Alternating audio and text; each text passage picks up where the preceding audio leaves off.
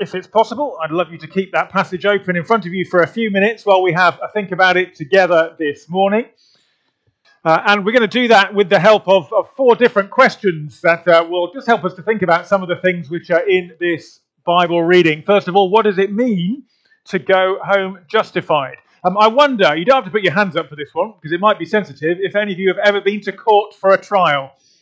Um, I'm, I'm, aware that um, you, there are different roles that you may have played in a trial if you go to court, and you don't have to confess which one you've played here this morning.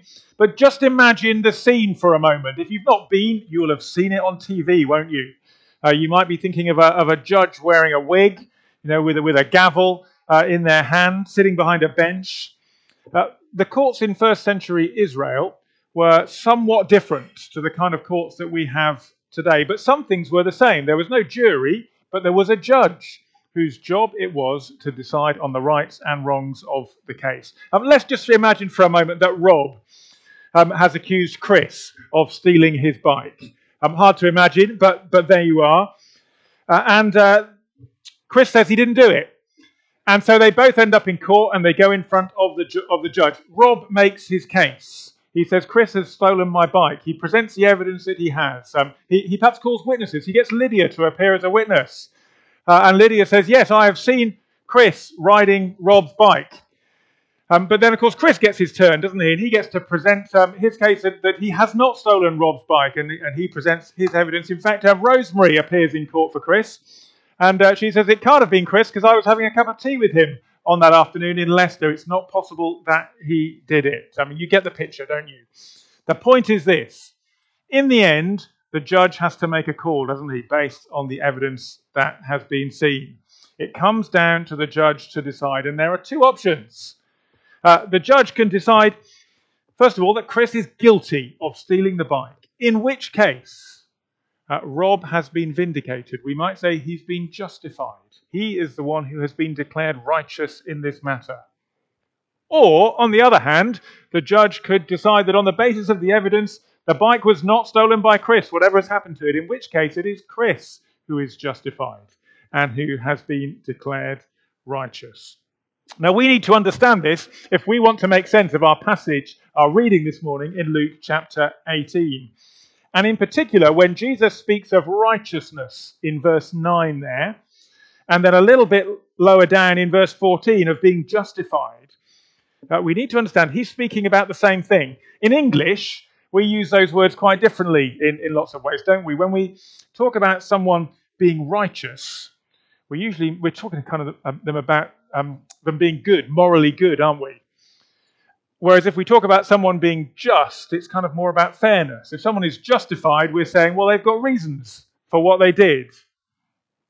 But when you see these words in your Bibles, whether it's just or justified or righteous or righteousness, it is helpful to know that they are all coming from the same root in the language that it was written in uh, together. It's the same idea behind them. And the idea is about what happens in a court of law.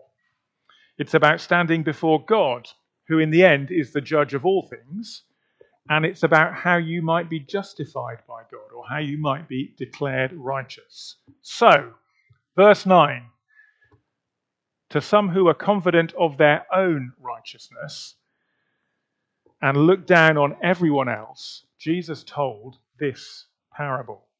Jesus has some, some words for the self confident this morning. And as he tells the story, which of the two men can expect to be justified, to be counted righteous before God the judge? Well, the shock answer comes in verse 14 it is the tax collector and not the Pharisee. So, question two. Oh, that's question three. Question two. Um, what makes the tax collector a better example than the Pharisee? And the answer is essentially that his prayer is all about depending on God not on himself. So here's the parable, verse 10. Two men went up to the temple to pray. One a Pharisee, in other words, a religious leader. He would have been respectable and respected, someone with some status. Uh, people would have looked up to him, uh, and he would have been regarded probably as a good man. The other, a tax collector, basically a collaborator someone who colluded with the occupying Romans. and was probably hated by his fellow people. The Pharisee stood by himself and prayed, God, I thank you that I am not like other people, robbers, evildoers, adulterers, or even like this tax collector. I fast twice a week and I give a tenth of all I get. It all sounds very impressive, doesn't it? And of course, those are all good things that he says he does. But the tax collector stood at a distance. He would not even look up to heaven, but he beat his breast and said, God, have mercy on me, a sinner. Okay, what's wrong with what the Pharisee said? What is wrong with it? I want to say, actually, his prayer starts off really well. Um, the first five words of what the Pharisee prays is great. They're exactly how we should begin our prayers, I reckon. Have a look at what he says. He says, God, I thank you that. That's a good start, isn't it? That could be the beginning of a psalm or something that you might read. Nothing wrong with starting your prayers like that. He starts with gratitude to God. But it all goes wrong with his sixth word, doesn't it? What should this Pharisee have prayed at the beginning? God, I thank you that you. Should have been the next word, shouldn't it? But look at what he actually says God, I thank you that I am not like this tax collector, not like other people, not like those sinners. I'm good. I fast. I give my money.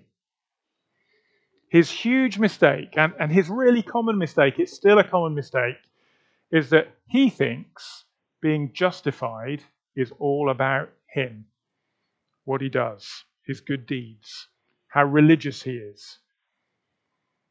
No doubt he was a good guy, may well have been generous, well liked, respected. But he's so confident in himself, he doesn't think of asking God to help him. And so his whole relationship with God is kind of turned upside down. It's a sad story. But then we come to this tax collector uh, who's far from perfect, but he knows he's far from perfect. And so his prayer is not, Thank you, Lord, that I'm such a great guy.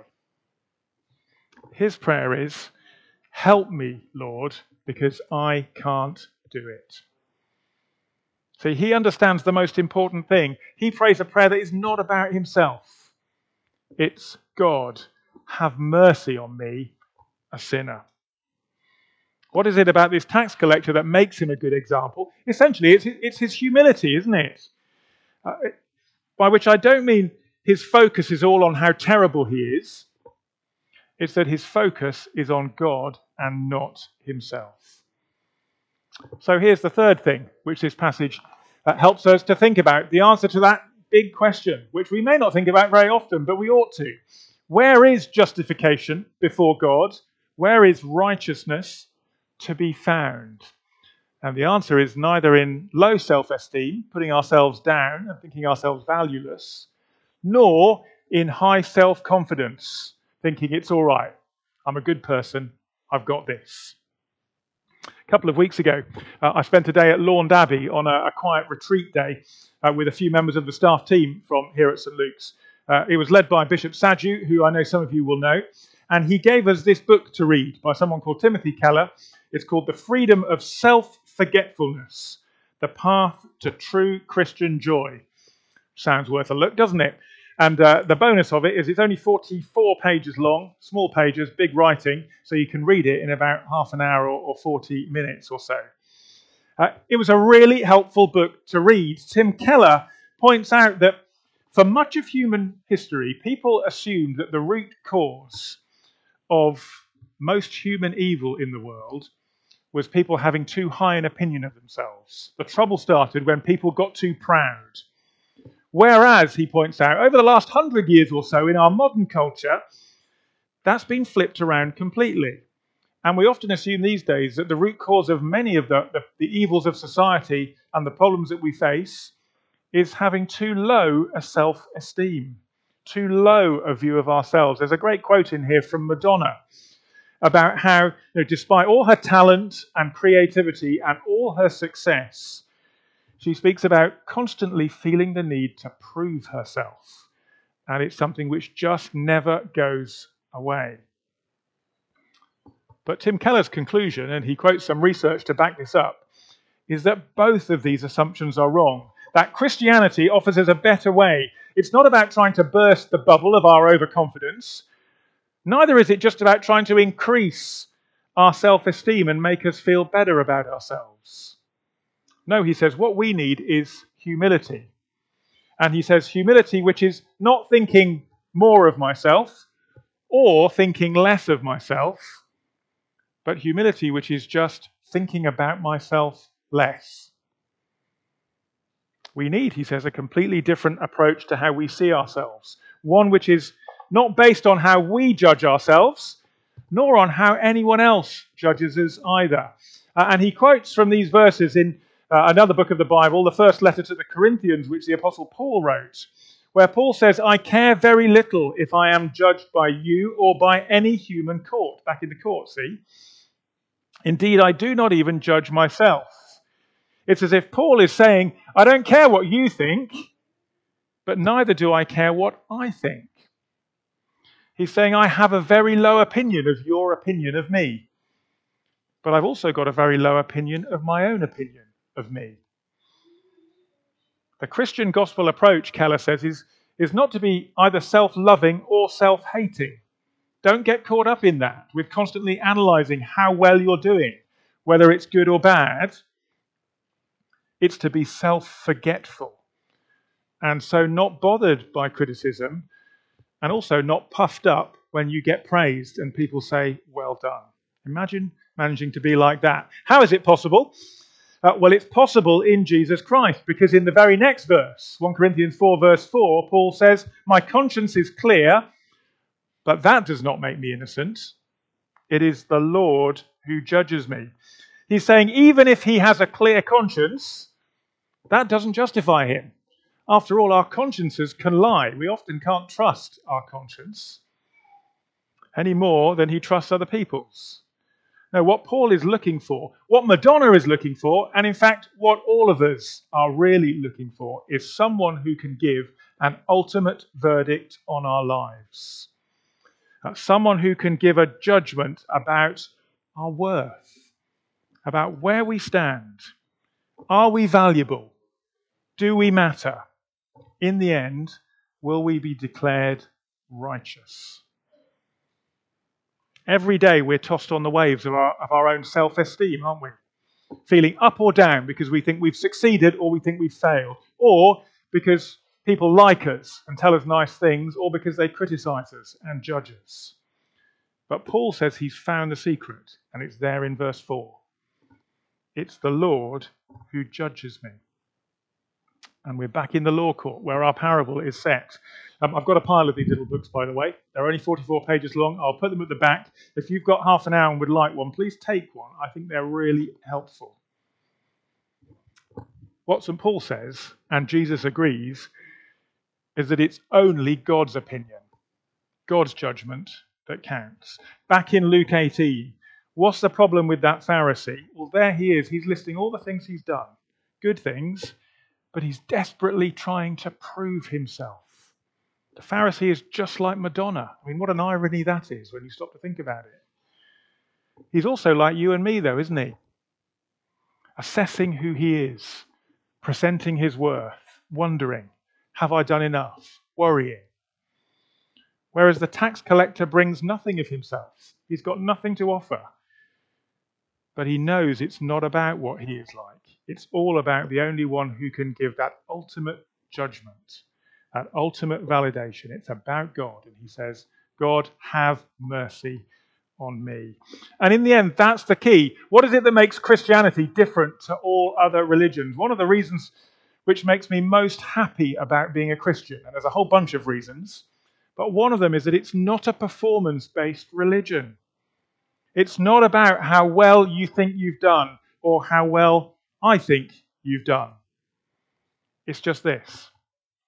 When you believe in Jesus, God says, This is my son. With him I am well pleased. That's the verdict on Jesus. The Father is pleased with him. And what is true of Jesus is also true of everyone who belongs to him by faith. That is how the Father looks at you too. Which is why, in another one of his letters, Paul can say in that really famous verse, There is therefore now no condemnation. Who for? For those who go to church? No. For those who do well in life? No. He says, There is now no condemnation for those who are in Christ Jesus. That's all that counts. And when that is true, I am freed to live my life differently, uh, to seek to live well, to seek to follow Jesus, but not because I'm desperately trying to reach some kind of standard, but because I've been justified. The judge has declared in my favor in the courts and called me righteous, not because of what I've done or what I've managed not to do, but because he has mercy on sinners who repent and come to him in faith through his Son. And so I can walk out of the courtroom no longer on trial, and so can you in Christ. In him we are free to live on the basis of who he says we are, and his is the only judgment that counts. That's good news, isn't it? It really is good news. And so let's finish by just returning to our text in Luke 18 and asking once again, why was it that Jesus said this? Why did he tell this parable? Back to verse 9. Luke tells us that Jesus told the parable to some who are confident of their own righteousness and look down on everyone else. So Jesus doesn't primarily tell it to teach us about God's mercy, although he does that too along the way wonderfully. Primarily, he tells it to warn people not to be complacent. Don't think you don't need God's mercy. And that's a good warning for us today, too, isn't it? And whatever we do, let's not respond to Jesus' words this morning by praying, God, I thank you that I'm not like the Pharisee in this parable. How easy it is to do that. Or thank you that I'm not like my neighbor who really gets on my wick, or my colleague who is not nice to me, or whoever you might think of. Lord, thank you that I go to church, that I've been baptized, that I give to charity. Very easy to fall into the trap of doing just what the Pharisee did. To some who were confident of their own righteousness, Jesus told this parable. We all need the mercy of God which thankfully is freely available to us through Jesus if we want to go away justified. So, returning to the courtroom one last time, I want to say in the end, it all boils down to this Who are you going to call as your witness? It's a straight choice in the end. You can call yourself or you can call Jesus. It's not much of a contest, is it? Jesus is the one who speaks for us. He is the one who says to us, Come as you are. He doesn't, by the way, say, Come as you are and just stay as you are. Uh, sometimes that can be the, the message which is heard in the church, but that's only half the gospel. To come as we are and not be changed is, is just a different form of pride uh, and self confidence. Whereas Jesus' approach, time and again in the Gospels, as he encounters people is to meet them where they are, love them where they are, and not leave them where they are, but call them to follow him and find hope and faith. Uh, we'll see an example of that in chapter 18 next week. But look, he finishes verse 14 by saying, I tell you, this man, the tax collector, rather than the other, went home justified. Why is it? because he's the one who doesn't stay as he is. He's not proud, he repents. He says, Forgive me, and he finds mercy and is declared righteous. This man went home justified. When we stop to think about it, they must be some of the most comforting words in the New Testament, I reckon. This man who has made all kinds of mistakes and who knows his mistakes, like many of us know our mistakes. He comes to God and asks for mercy, and he gets it. The judge finds in his favor. So there we are. Um, if you think You deserve to be welcome in God's kingdom. Remember, to some who are confident of their own righteousness and look down on others, Jesus told this parable. But if you struggle with your self esteem, if that is more like you, and you often find yourself feeling as though you have little worth, and all you can manage pretty much is, God, have mercy on me, a sinner. Remember, as you stand in God's courtroom, the Father glances at the Son, who smiles and nods and says, Yes, she belongs to me. He's one of mine. Whichever character you are most like here, whether you are one of those who can tend towards overconfidence in yourself, or whether you are seriously lacking in self esteem, which will be some of us this morning, stop looking at yourself and look at Jesus. We all come to him as sinners, whether we recognize it or not. And Jesus receives all those who turn to him as daughters and sons, loved by him. That is who we are because that is who he says we are. For all those who exalt themselves will be humbled, but those who humble themselves before him will be exalted. Well, we're going to sing and give thanks to God about those things now. So while the band just get ready for us, I'm going to lead us in a prayer for a moment. Let's pray. Thank you, Father God, that your love is so great for the people you have made that you sent your Son,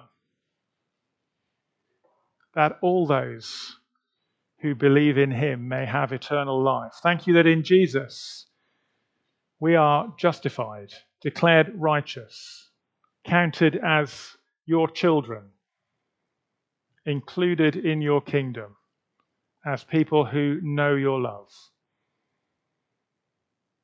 So, Lord, would you protect us from the danger of overconfidence in our own abilities uh, when we need to be brought down? But would you also reassure us with the depth of your love when we feel we have no value? Thank you that in Jesus Christ we are valued not because of what we have done, but because of who you say we are. We pray these things in his name. Amen. Amen.